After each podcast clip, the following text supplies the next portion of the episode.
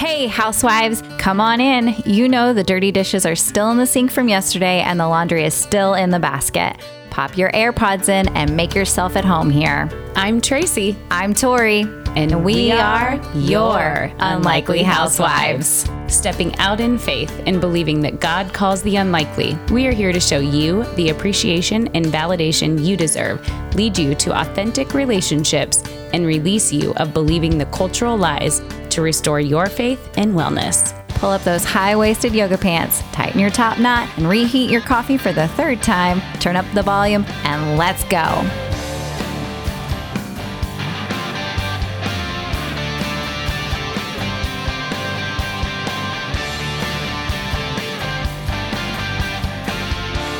Hey, housewives, welcome back. Hey, housewives.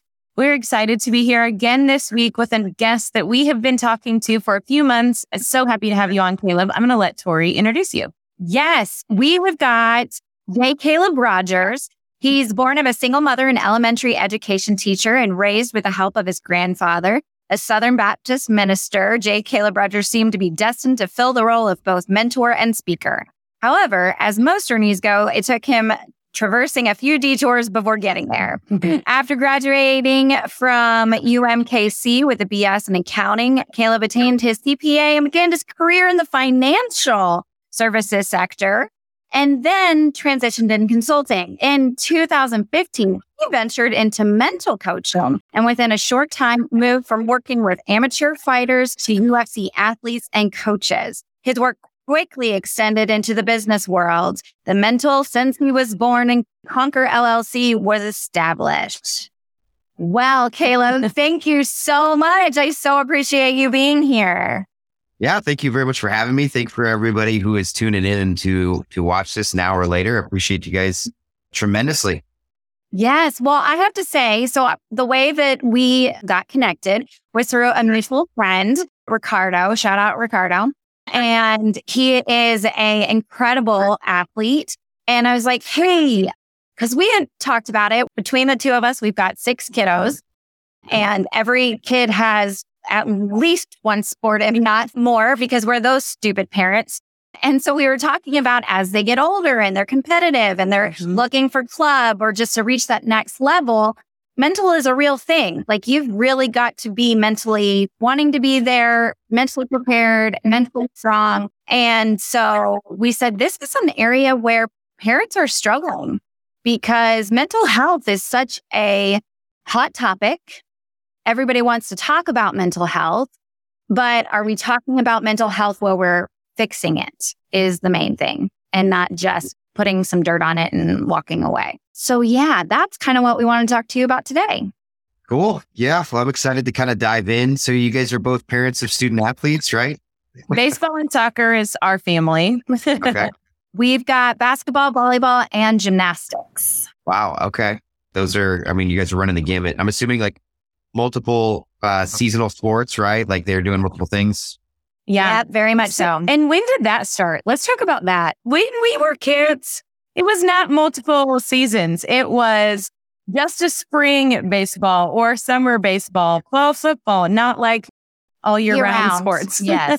Yeah, it seems like the club teams have made things increasingly more competitive. Like, it's like people want to, especially at least locally here in this Kansas City market, like the soccer teams are like nonstop. Nonstop.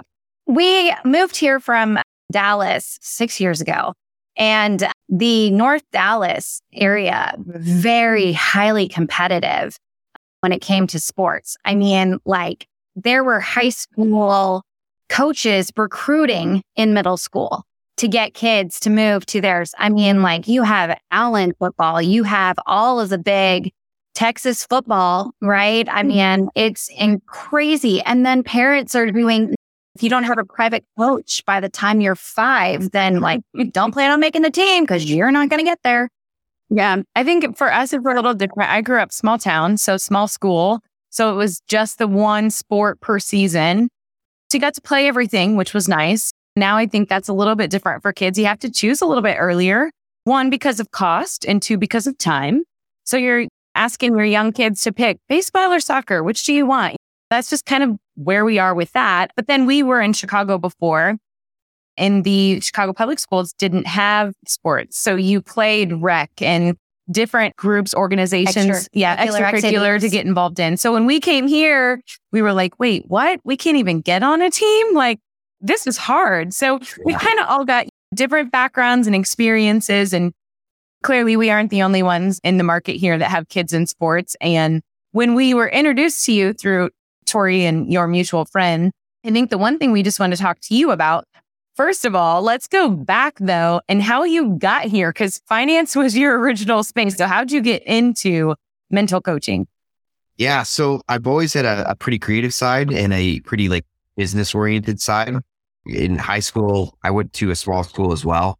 So it wasn't too tough, but I did graduate valedictorian and then went to Cornell, poured off my college career, and I was in the applied economics and management, once again, very business side. Yeah. And I was like, hey, I want to go be an actor. So I left Cornell and came back to Kansas City to take all of these acting courses. And then I met my wife and I was like, hey, maybe this isn't a great idea. So I went back into like finance and accounting, and it was kind of this yo-yo of like this creative side and this security chasing side that I had. Long story long, I eventually kind of merged those things in my own company, where I'm able to kind of think creatively and do really creative work. And they call it a mental coach, but I think I'm more of a soul coach, but also like running a business, which is, I'm a CPA. So all of that kind of numbers and marketing and sales approach side too. So it's been a good fit for me. I think the trigger that led me into it was throughout all of those years when I was chasing security, I never stopped to really ask myself, like, hey, does this align with who I am or make me happy? And while it led to a very good job, I was sitting there like Googling, what is the meaning of life? You know, like, what's the point of this? Because just it gotten to a point where it wasn't vibing. Then when my late grandfather passed away, he was kind of my main mentor. I started to ask myself the big questions. What are you doing? Are you good at it? Do you like it? Do you even enjoy it? Are you giving back and providing? And I didn't like the answers. And so when I asked myself, well, what is something that I can actually be best at? It was helping people in kind of a one-on-one format or communication. And that's kind of maybe even spread to some keynotes and workshops and things like that too. But that's kind of how I got my start around the 2015 time period. And when did you technically call yourself the Mental Sensei? Did that come like with your branding of working with people, or how did you get to that? I wish it had that great of a story. I probably should make it. I went to see a man in the mountains and no, it was just an available domain name. And I was like, hey, that kind of makes sense. It's a mental coach, a mental teacher. So I registered the domain name, got a copy, and then I started that with all my branding, and it stuck. I've always been drawn to the martial arts, competed in those when I was younger, and started working with fighters and UFC fighters. So it kind of tracks. I was like, all right, that works. And now it's spread into other things, but.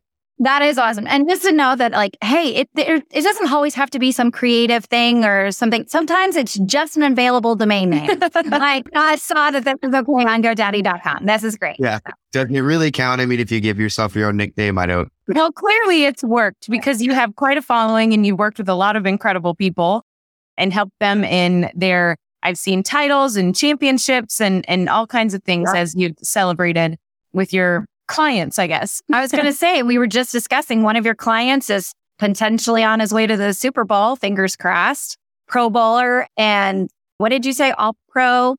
Yeah, he got the All Pro second team nod this year. So I worked with Traverius Ward. He was a quarterback for the 49ers now. He used to be on the Chiefs. I started working with him on the Chiefs. We did some great work.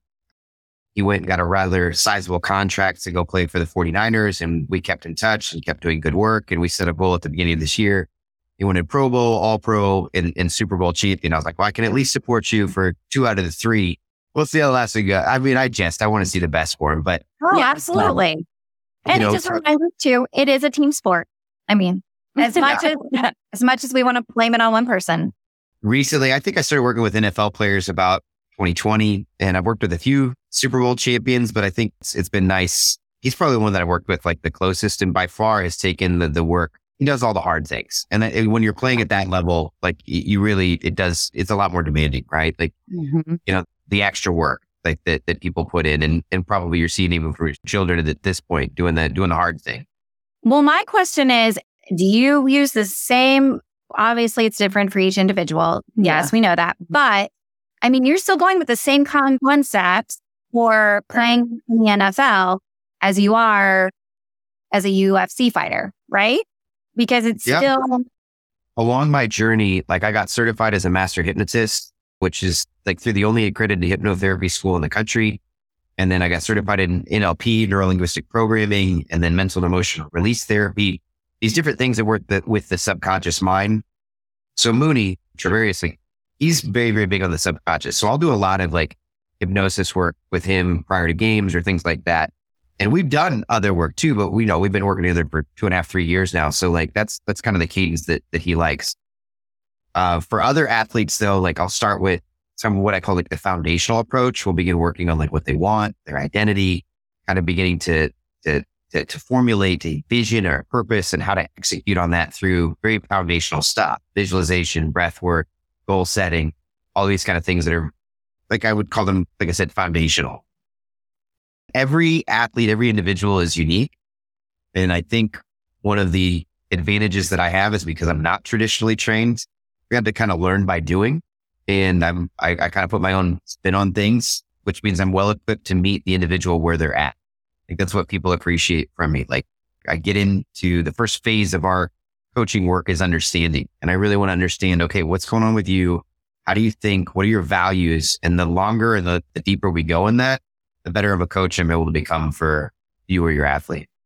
Well, I think some of the stuff like I've read of yours or looked at on social, you focus on the same principle. Let's put it that way with people, the understanding and getting to the heart of things. You focus on faith, focus, and composure. I've seen those words a lot throughout consistently.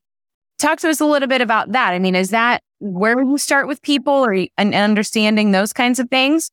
Yeah. So what you detailed, I mean, there's a blueprint, right, that I've kind of created to help an athlete become mentally prepared to dominate in competition. And I broke that down working with fighters. Remember, I kind of had to work with fighters, which in my opinion is one of the craziest, most intense sports that you can participate in, because I mean, you really are taking physical harm, and oftentimes half of your wealth is contributed on whether you're going to win or lose that fight or competition.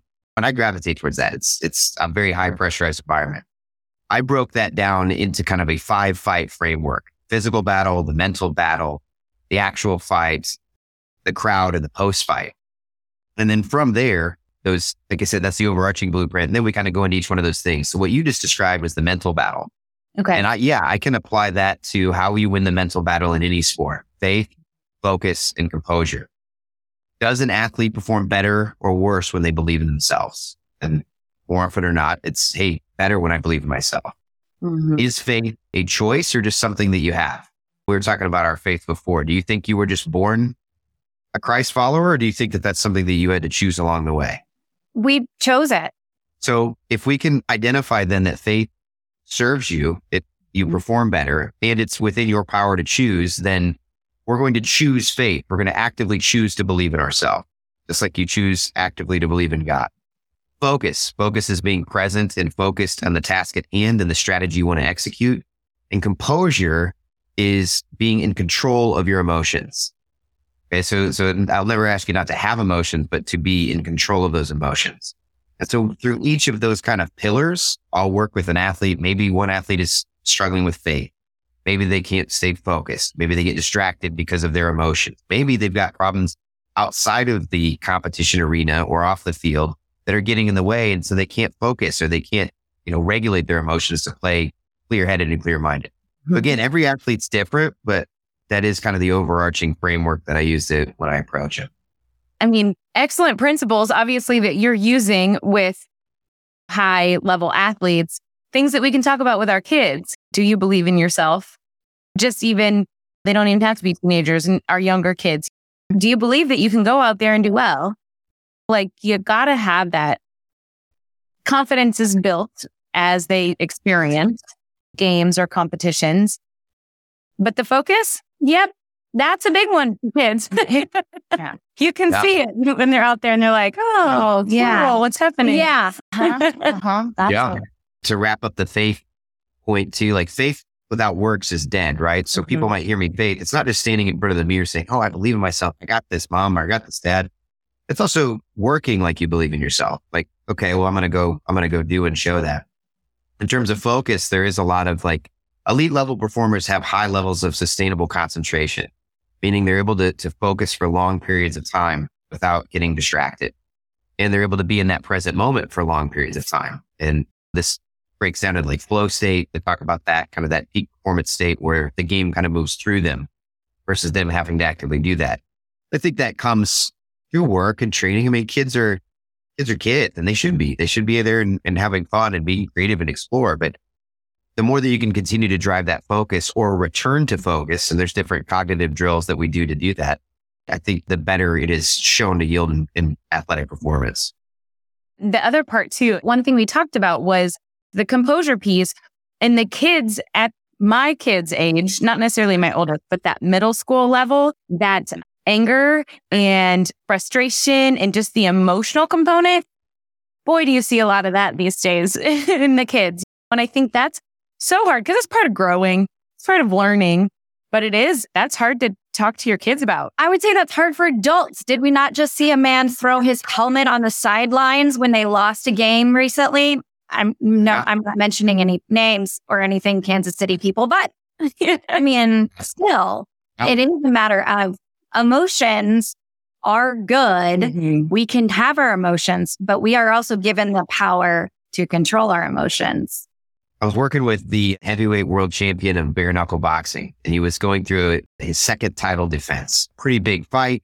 And along the way, his fight camp had been pushed back and then pushed back and then pushed back, which is very frustrating for an athlete thinking, oh, we're going to have this. And then it falls through. Oh, we're going to have this. And then it falls through. I mean, you're dieting, you're training, you're doing all of this work, and it's just grueling. So he's mentally and physically exhausted. Finally gets the fight. We're making it through the camp. And as we're making it through the camp, the week before he's supposed to fight, his dog dies. Oh, again, this is like a bare knuckle contest. Like, and he's a heavyweight. These are big, dangerous monsters that these guys are fighting.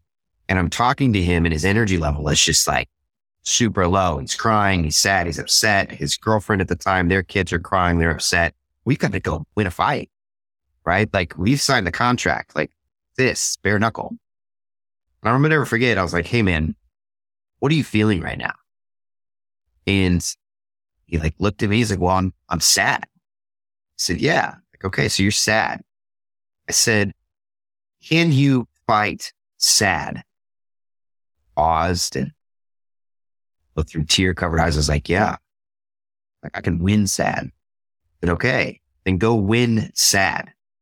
And I think that story kind of illustrates, and he did, he went out there and he put on a dominant performance and successfully defended his heavyweight belt. It was an awesome, awesome experience given all that had happened. I think one of the things that people get mixed up, they don't validate the emotions that are there. They try to compartmentalize them and lock them away. Mm-hmm. And it's emotional control. It's not emotional denial. It's like, hey, like I can feel scared. I can feel pissed. I can feel sad. Whatever these things are authentic, valid emotions. How do I channel the energy that I'm feeling from them towards focused action to get the results that I want? That's amazing. That's a really good visual. A fact in the Bible I always remember is when Jesus walked through the temple and turned tables, angry. He flipped the table of the merchants and said, not in my house. How dare you desecrate my house? That's when I think we're like, he had his anger under control. If he didn't, it would have been a sin. Like, you can do things angry. Like, you can do things. Anger is a valid emotion. We can be angry. Jesus was angry and give us the power to do certain things. But like you said, there's a difference between it not under control and it very under control. And that's something that just means something to me to think of, like, because we think of Jesus as this meek and mild person of bringing peace, love, and happiness. And he's not a hippie, he's Jesus. But yes, but I wanted to ask, because recently we've had a couple guests on that we have talked to about kids in particular that are high performing, right? High functioning. High functioning. They are your all-A students. They are the ones. All-star athletes. All-star athletes. They look like they have it all together. They are in all the things. They're good at everything. But behind closed doors, those are the kids that are unfortunately taking their lives. Those are the kids that are self-medicating. Those are the kids that are having panic attacks, but not telling anyone. I just feel like there's something we've got to do for those kids because they're not telling anybody, right? But is there something that we parents can do to make sure that these kids aren't bottling everything up in themselves? It's a great question. Probably one that I'd have to give some serious consideration to for a more thoughtful answer. But I'd say off the cuff, providing unconditional love at the pace of your child's engagement for it. So what I mean by that is like parents get this idea, and understandably so, of how life should be rather than like how life is. And so I was reading about this today in this book called The Courage to Be Disliked. And forgive me, I don't know the author, but they were kind of referencing this idea of like a child and their homework and how like the child maybe wouldn't be doing their homework, and the parent would be like, well, hey, you got to do your homework. And they could start instituting all of these things of like trying to make their kid do their homework. But in reality, it was the child's task, not the parent's task. Mm-hmm. And this is like the most common thing that I see. And I don't work with a lot of student athletes, just kind of that disclosure, but there are a few of them that are in certain positions that will seek me out and kind of do stuff. And more often or not, like I have to coach the parents as much as I coach the children. So, but it's all related. It's kind of this letting go process of being like, I see you, I will love you. Like whether things are going bad or good or whatever, I'm going to give you a safe place to tell me on your own terms what's happening. If you want a very, very practical like step for that, I think family dinners would be a great place to kind of institute some regular communication. But again, not family dinners for your benefit, so you feel like, oh, I got the scoop or the inside scoop of what it is, but just to like provide a kind of a safe haven. I think nighttime prayers, like is something as simple as going in and just like, you know, sitting on your child's bed and praying. And if they get too old for that, it might even just be like, well, hey, I just wanted to come in and give you good night, tell you I love you. Like whatever those things are, I think you don't know when they're going to kind of open up to do these things. There's a program and you guys should look them up. He just gave a speech. He's associated with the legacy letter. Have you guys heard of this? I don't think so. It's a really fascinating thing that he has parents do for their kids. More often or not geared towards fathers, but I don't think it's exclusively by any means for fathers, but they basically write a letter to their child, and he gives the format for how to write this letter about how you're proud of them, how you love them, apologizing to them for when you have messed up. So it's almost kind of coming from this place of humility, some words of encouragement, things that you've seen in them and words of their potential and encouragement. Even though my kid's only 7 months, I've already started to draft this kind of letter. And again, it's a continual thing of showcasing unconditional love.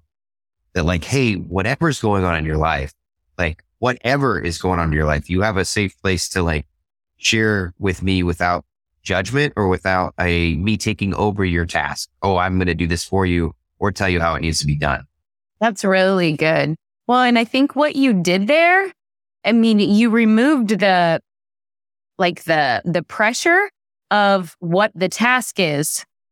It's like sometimes, I mean, I've seen it in our house. We have 4 kids and 2 in middle school, 1 in high school. So when it is the homework, the point is though, is that you do get in those like, okay, everybody sit down, let's get this done. And it does create a space of pressure. We're not putting pressure on them. But I think how you said it is different. You're creating a space of pressure versus like, hey, let's do this task now. Let's just get through it. Because at the end, we're going to do this, or we're going to have dinner, or we're going to talk. Or, I mean, you just created like such a just different picture. Well, close. Or you can create the space. Whether the child shows up for that space or not is up to them. Reality dictates is that may mean that they may fail. And most parents don't like to let their kids fail, but not so much for the reasons that you think. We just talked about this. We had our husbands on, and the episode was released the beginning of the year. And we all talked about that. Like, it's really hard. And a lot of that goes back to how we were raised and how our husbands were raised. Like, failure wasn't an option. And we're trying to break some of those generational things of like, hey, we know you're going to fail. We all fail. We have to embrace failure and learn from it and grow from it. And really that's that, like, helping them wrap their heads around, like, you're going to bomb a test. And when you do, we're going to be there for you to come tell us your frustration. You're going to have those moments. And I think COVID, actually, the awareness of it all, because we were so more involved in their schoolwork and what they were doing. I mean, it really did open our eyes to more of it, I think. Yeah. There's a psychologist, philosopher, Rogerian Psychology, which basically is just like letting the person talk without judgment and just loving them. Like just giving them a format to voice their inner thoughts, their fears, their worries, their struggles without judgment. And look, like, this is really hard. Okay. Like, I'm not saying this to be judgmental or anything, but you asked the question. And so I'm going to give you the best response, like level 10 honesty. I think more often or not, parents are like battling their own fears, their own hangups or baggage through their children and the way that they're viewed. And because of that, we get in like the shoulds, well, you should do this, you need to do this or do this on this time. And these are the consequences, like all of this stuff.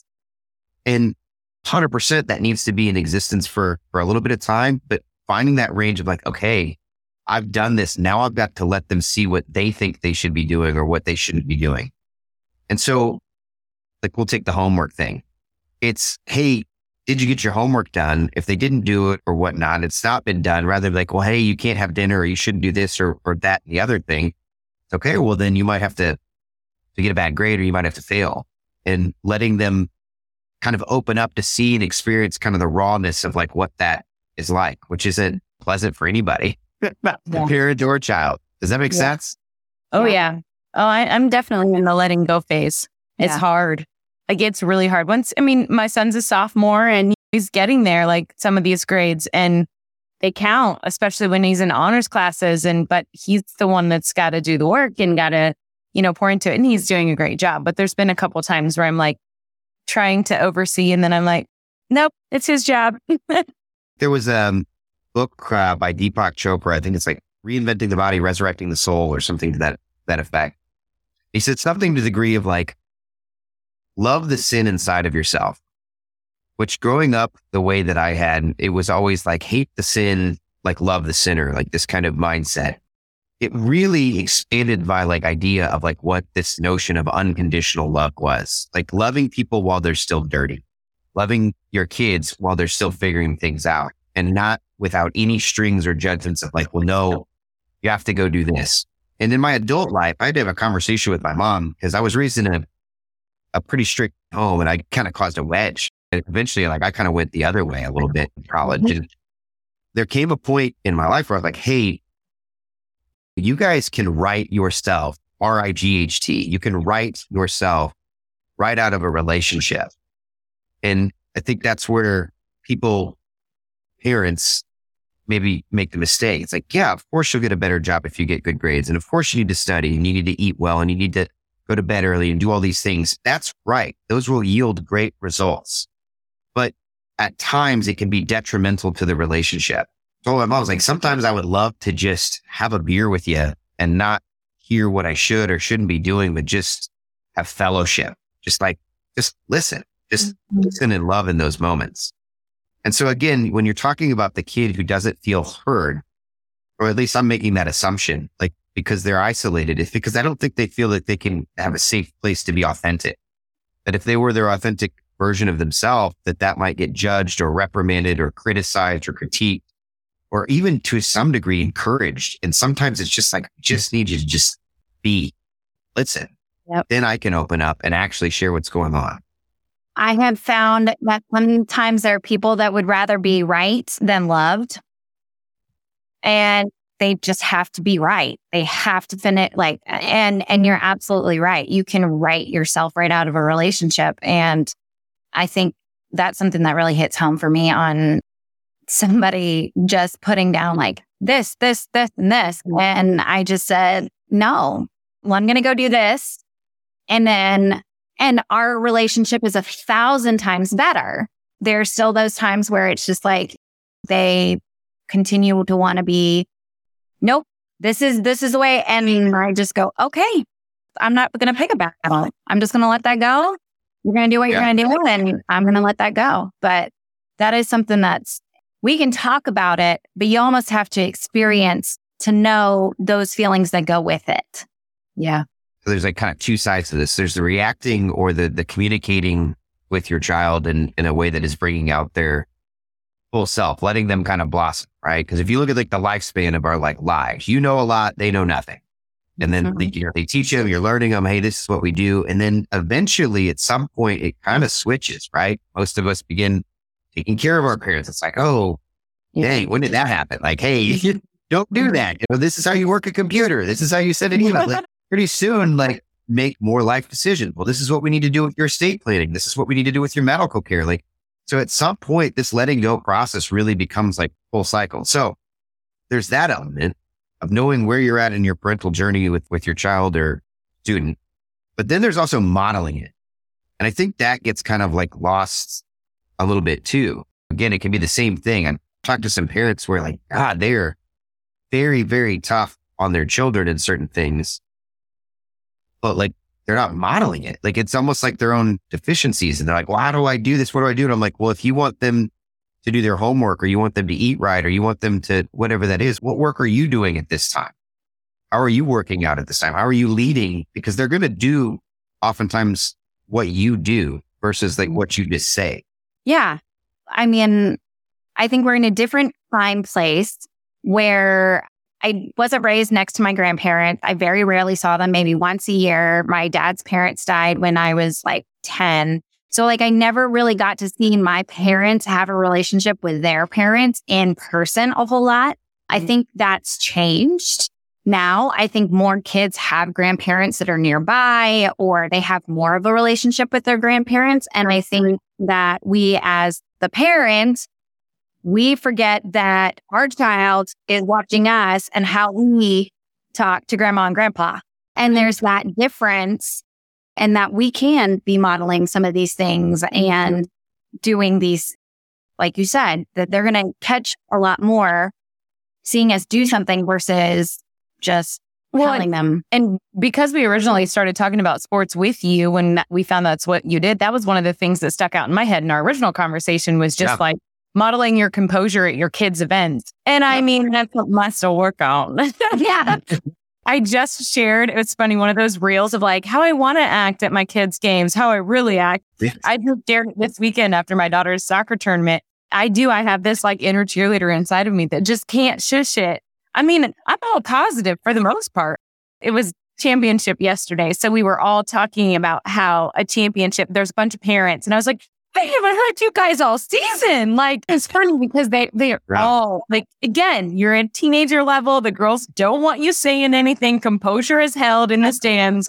And then the championship game. And we're all like, woo! Well, let's be very clear here. Like, there's composure, which is being in control of your emotions. But cheering for your son or daughter, like, is not a lack of composure. Let your freak flag fly. And if your kids don't like it, well, that's their problem.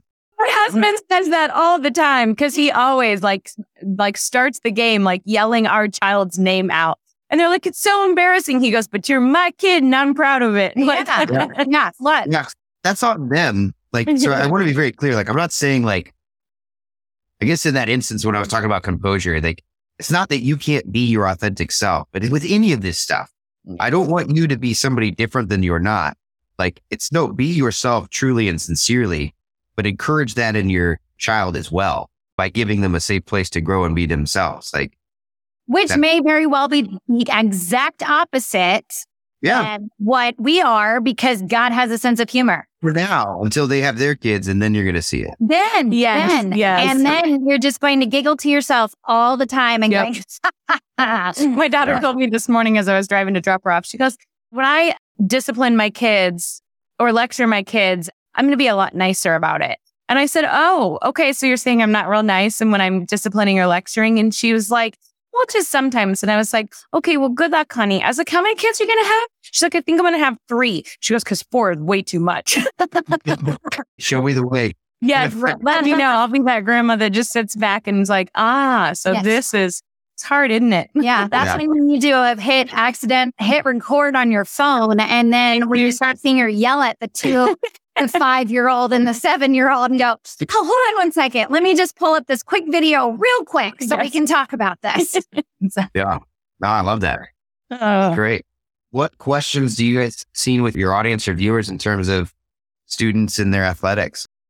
What we were talking about after the summer and early fall, originally, I think the hardest part is when you hit this age of middle school, high school, and it is the choosing club, choosing the sport. I think it's really just more the decision making becomes hard because you're young. I think too for parents, I think it was hard for us. Like gymnastics, it's hard to want to support that. When that took up a lot more of my schedule. And not for me, I mean, but again, like we have conversations like, what are your goals? What do you want to see? Your vision. What's your vision for this? Do you want to continue to do this? And I think that's just something that parents remind ourselves that it's more about them than it is about us. Yeah. But it is, but it isn't because we're helping them make those decisions. I think that was the hard part is it's like, our kids need to be kids. We shouldn't have to make these decisions at 9 years old. Which one do you want to focus on? Because that's your only one that you're going to get to play in high school because you can't play 2 or whatever. I think it's just, that is really where we get stumped as parents. And which part? The being stumped is like helping them choose. Like, I mean, the conversation we had to have with our son about which one he wanted to pick because both were club, they both were time consuming and expensive. We had to like do the questions of like, what do you like more? What's your vision? Which do you see yourself doing more? That kind of thing. So he ended up picking soccer. Mm-hmm. Okay. Yep. Yeah, which is still, I mean, a lot of time. I've seen that one of the guys that I work with, I think is on the Y 14 or 17 program for Sporting KC. And like, it's intense, man. Like all of the games, all the things like, I didn't think there would be mental coaching at this age, but it's surprisingly like, I think it's going to be a trend that continues to pick up from here. Like, yeah. I feel like it's happening earlier and earlier. I think because we know more, we can do better, right? Like, that's something that I think is what we can do as parents. Like when we were playing sports as kids, it wasn't the same. Like we have to just let that, it wasn't the same. It's completely different now. I mean, there were literally parents that were letting more kids have Tommy John surgery on their shoulders in high school so that they would have stronger muscles and get a better scholarship for college. Like, that's stupid. And, well, I think and the hard part is, though, is if it gets to a point that it's not letting them, they kind of sometimes need it. And that's the other part. Like then, they played so much, they need it by then. That's crazy. Yeah, but then you go, okay, well, at what point do I stop my kid from doing something unhealthy that's toward the sport? Like, because I mean, doing something as strong as like a surgery to be proactive to make sure your kid does well in college when they're in high school. Like if they actually need it, yes, that's different. But I literally know families that were doing those kinds of things because they're like, well, the only way he's going to be able to compete at this level, how do you help your kid feel confident in their ability at their level without trying to be something they're not? Is that possible? How do you help your kid be confident at their level? Like, do you mean if there's like an injury limitation? No, I just mean at their age. At their age, at their, like, they're not as good as they want to be. Their teammates are getting better faster than they are. They're trying to put in the time. They're trying to put in the work, but they feel like they're just not making it at the level that the other kids are. I mean, and sometimes that's because their bodies are awkward. Like, let's be honest. Sometimes they're just like legs and all arms and they have no idea how to do that. And then other kids are more control, and that just simply makes them better. But like, how do you help your kid is like, Mom, I'm the crappiest one on the team. How do you do that? Well, I mean, a couple things. I don't think that it does this very well. I know it's like inevitable, and I don't think we do a very good job when we compare because then we either like feel low or we feel high artificially, but it's not like realistic to where we're at and how we're going to get better. I mean, I know it seems a little silly, but like this phrase that I couldn't keep in my own mind, is this something I struggle with, is run your race with grace. Like run your race with grace. And what that means to me is like, I got to focus in on what's in front of me. And I've got to give myself a lot of grace along the way.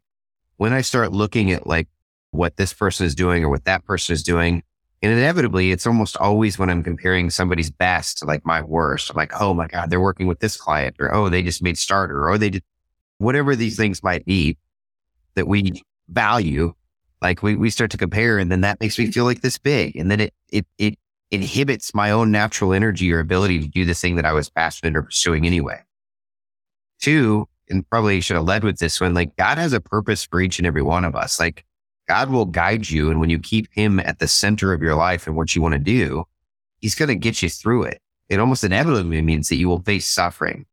And facing suffering or defeat or failure is not bad. Like I think a lot of people like get it in their brains like, oh, I'm supposed to like avoid this pain. Where do we get that? Like Jesus didn't avoid pain. Like in his human condition, life was riddled with suffering. Yep.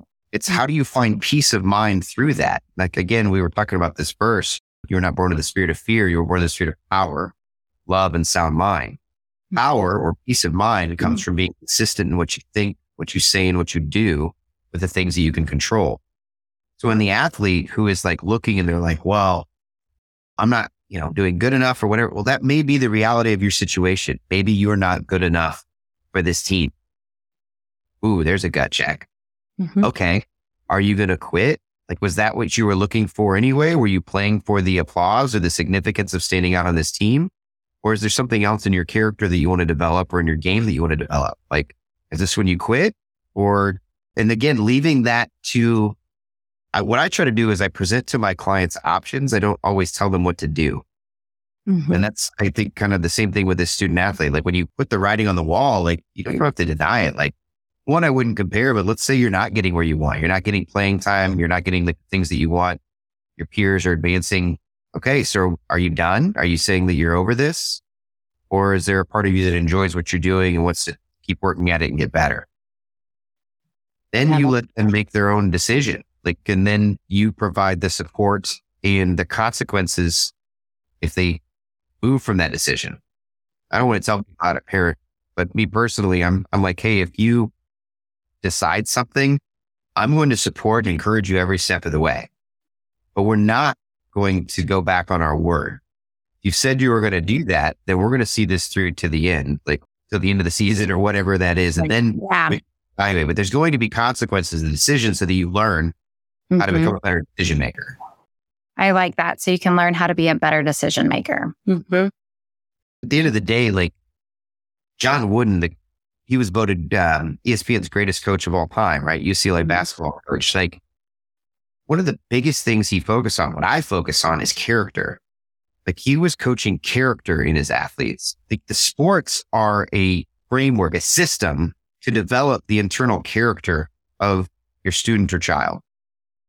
It doesn't have to be the end. Like your kids should be bigger than the sport that they're playing. Yeah. I have to work that all the time. Like with my champions, I'm like, if you need the belt to be somebody, then who are you without the belt? Yeah. You need this team to be somebody, then who are you without this team? What really matters is, are you diligent? Are you disciplined? Or do you persevere? Are you mentally tough? Are you strong? Are you honest? Are you, a friend? Are you meek? All of these things that like, I think kind of center around the characteristics of creating a healthy human being. Yeah. Caleb, that's awesome. I think just centering on that and focusing on that when you're talking to your kids and helping and supporting them, whether it's sports or homework or whatever, in their mental game is really checking in on their character, how they're feeling about themselves, and really helping them talk through that. We're real good at parents can say the positive affirmations to the kids because you want them to believe it. But for them to be able to articulate that about themselves is really when it starts to become who they are. Yeah. Yeah. When I started, I had like a former coach or somebody I had met, and he said something to the effect of like, when I tell somebody something, it just becomes another opinion. But like when they say it from themselves, it becomes their gospel. And so parenting is almost kind of like inception. Like, at least that's kind of how I look at it. Like, you model it, you present the options, you can almost even coax a little bit. Don't get caught, because at the end of the day, you want them coming up with their own decisions of like what they do and seeing, well, how did that work? Was this rewarded, or did it not give me what I want? Okay, now how do I get a little bit better at that? And if I just tell them what to do, it'd be like no different than your student comes home for the math test and you just do it for them. Like, well, they didn't learn anything. They didn't learn anything about how to pass the test that life gives them when they're the worst one on the team. Yeah. Like, well, I just did it for him. I took him out, or I did it. It's like, no. Like, that's what we were talking about earlier with the letting go process. They're not going to get it right. It's going to be ugly. There's going to be, like, let me get this out there. Their behaviors may negatively or poorly reflect upon you at times. But that's part of being failing. That's what you yep. How do you manage with that? How do you maintain your composure and your energy and your purpose in like faces of things when your kids are not doing what you think they should be doing? But we also have to remember, as parents, the most perfect parent in the world, God himself, still had two children that disobeyed. Adam and Eve. I like to encourage parents that, like, because then you're never going to be the perfect parent, right? But like, you're at the end of the day, your kids still get to make the choices they're going to make. And their sins are not who you are as a parent either. 100%. And here's another head scratcher that builds on that. Like, how would you be able to understand the love of Jesus Christ if there wasn't sin or the need for salvation? Mm-hmm. Yeah. Yep. These things come up, or this suffering comes up, or mistakes are made. Like, you look at it as like this negative, or you can look at it as like, no, this is an opportunity to like, now let me show you how I can really unconditionally love you, how I can really provide support. Like, I think this whole trip on this little dust rock that we're doing is kind of figuring that out. It's like how to continually become more Christ-like or more centered in our unconditional love for people. And if there is something that's happening, you can sure enough have a righteous wrath to fix it. Yeah.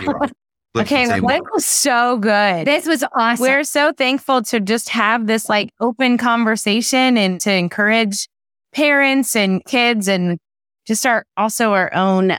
Our mental battle. We all have it. We all have one. We all have a story we tell ourselves that we are counteracting and building on and trying to negate all that negativity sometimes that comes in. Yes, exactly. The comparison, the world. Well, how can our listeners find you if they want to work with you, want to follow you on Instagram? What's your website? Give them all the contacts to get to know you. Before I do, there's been a lot of things that have been talked about on this, but I want everybody, including yourself who's out there listening or who tunes in, to know that like, if you are showing up, like, you're already doing phenomenal. Like, you've got literally the hardest job in the world. So I want to give you encouragement that like, just by being invested, like even with the parents that are helicoptering or taking over their kid, it's like, but it's still coming from this authentic place of love. Like, at the end of the day, like, that's awesome. That's definitely better than not showing up or not being there at all. So just want to encourage you guys, like, bravo in like pursuing these kind of things to benefit, because that's amazing. If you want to find out more, at Mental Sensei, SENSEI is my Instagram handle. I think I'm on X or Twitter, although I don't really use it. Same thing kind of a little bit with Facebook. I'm on there a little bit more. You can email me, info@mentalsensei. I have a couple free online courses that I've offered. Now, they are geared towards fighters, but the information that there is still relevant to, like we were talking about with the principles and like the frameworks, and a 9-week fight camp course that you can download or go through. I'm also looking at trying to get some group coaching going in terms of, well, it's starting off again with fighters, but we did have enough student engagement or things like that. If there are people, then drop me a line, because I wouldn't mind trying to put together some workshops on, hey, what's the proper way to visualize, or how do we think about our strategy, or what do we do when we fail, or some of these hot button questions. If there is a need or format for that, then let me know, and I'm more than willing to talk you through it. That's awesome. Well, thank you so much, Caleb. Appreciate it again. That's a wrap, Housewives. Nice. Until next time. Thanks, Housewives. Have a good week. Bye. Right. Whether we made you laugh or cry today, we pray you feel appreciated, bolder and braver than yesterday, stronger and more faithful for tomorrow, and living in who you were made to be today. Join our online community on Facebook, link in the show notes, and be sure to review and subscribe on Apple Podcasts or wherever you enjoy listening. Until next time, housewives, we give you permission to walk confidently, free, and to be intentional in your slippers or stilettos.